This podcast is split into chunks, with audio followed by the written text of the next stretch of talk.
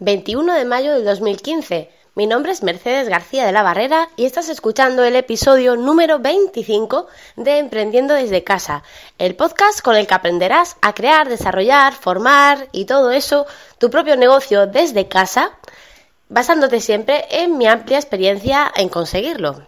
Y hoy vamos a, voy a hablaros de lo que es elegir al cliente.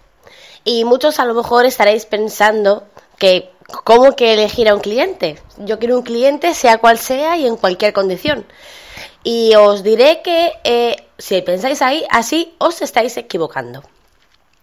En, los siete años que llevo dedicada al, al mundo, digamos, del emprendimiento online, y en mis otros siete años que, he estado dedicada al mundo laboral en el mercado de, la farmacia, me he podido dar cuenta de que no vale cualquier cliente.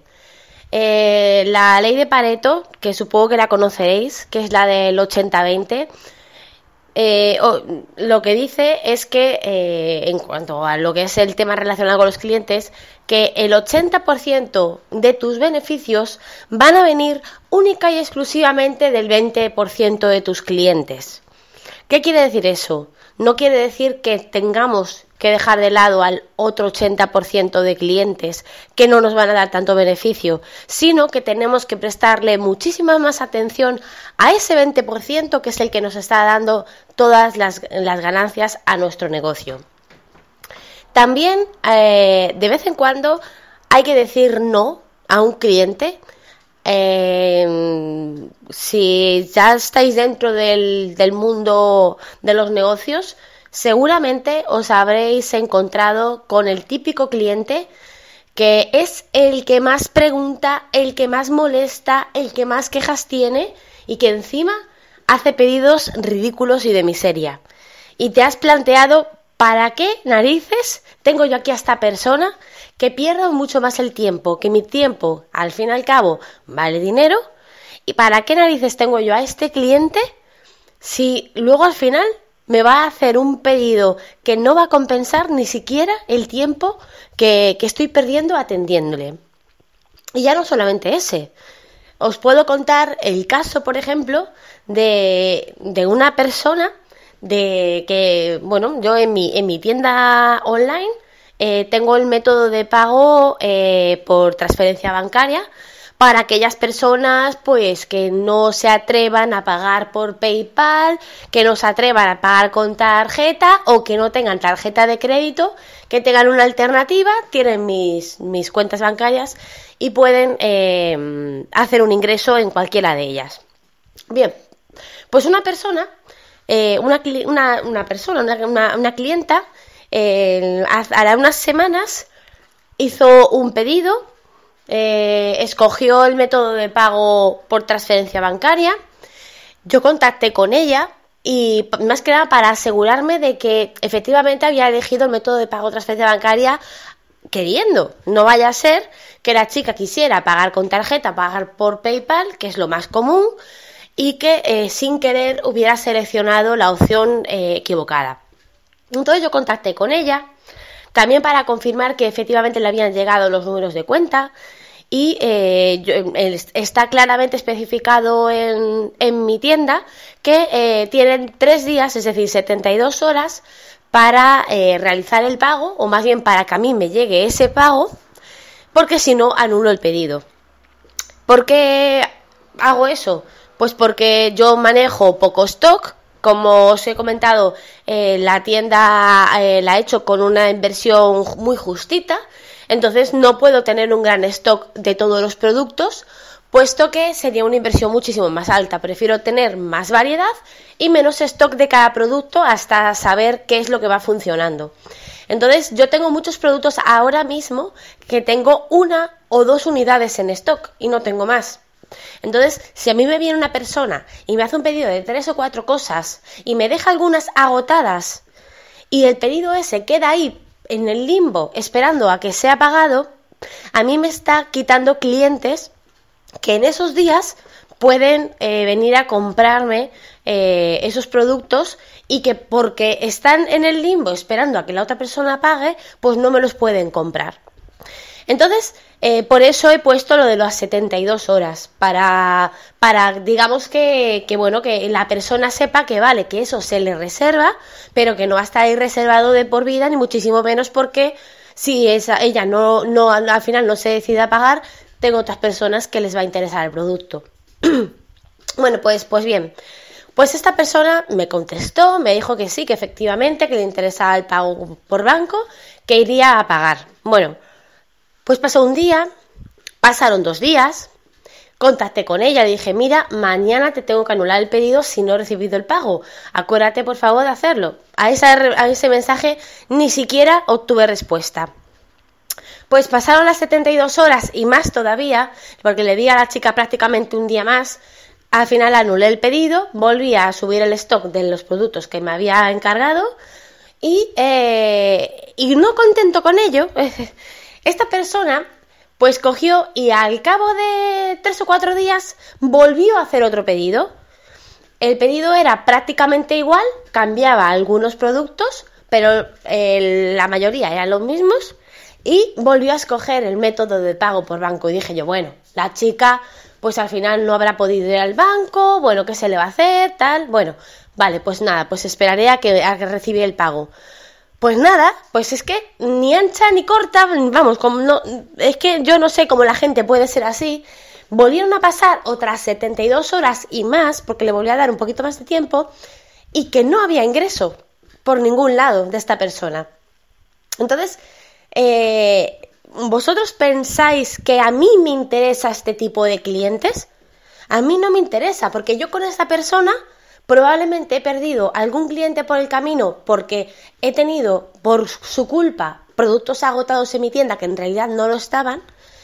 Además, me ha llevado muchísimo tiempo el tener que, bueno, muchísimo. No es que sea muchísimo, pero he gastado tiempo eh, en contactar con ella en varias ocasiones, en algunas de ellas sin ni siquiera tener ni siquiera respuesta y, y al final para nada, porque al final no he tenido ningún beneficio con ella. Entonces, mm, ese tipo de clientes yo no los quiero. Yo no los quiero. Y no, no quiere decir que el método de pago no funcione porque sí que he tenido otras personas que han escogido ese método de pago he hecho igual que con ella, le he preguntado si efectivamente ese era el método de pago que querían escoger, le he dado los números de cuenta, me han contestado, me han dicho, sí, mira, eh, ahora mismo te acabo de hacer la transferencia, la recibirás mañana. Y efectivamente, ahí tenía el dinero. O me han dicho, mira, mañana por la mañana voy al banco, entonces eh, supongo que en el mismo momento tendrás el dinero. Y efectivamente. Es decir, lo que, lo que lo han, han dicho, lo han hecho. Entonces, esos son los clientes que sí que me interesan. Entonces tenemos que saber muy, muy, muy bien eh, cuáles son los clientes que nos interesan y no porque nuestro negocio sea pequeño o no porque nuestro negocio acabe de empezar, tenemos que tragar con todo lo que los clientes quieran de nosotros. Porque sí, el cliente siempre tiene la razón hasta un punto. Pasado ese punto, el cliente ya no tiene la razón. Tengo también, eh, en, bueno, en todos mis años estos de experiencia con Oriflame, la típica clienta que, te hace pedido de 10 o 20 euros de Pascuas en Ramos, así como dos o tres veces al año, que eso no es nada realmente, porque tengo clientas que a lo mejor hacen vídeos de 400 o de 500 cada tres semanas. Eh, y, y bueno, y esa persona siempre, siempre tiene alguna queja, siempre, siempre, siempre, siempre. Si no es porque el catálogo le ha llegado tarde, es porque no le ha llegado el catálogo por correos, o es porque como no ha hecho pedido ya no le ha llegado más catálogos, o, es porque em, el, repartidor pasó por su casa cuando ella estaba trabajando, o, o, al día siguiente quedaron en ir de 4 a 6 y se pasaron a las 6 y cuarto.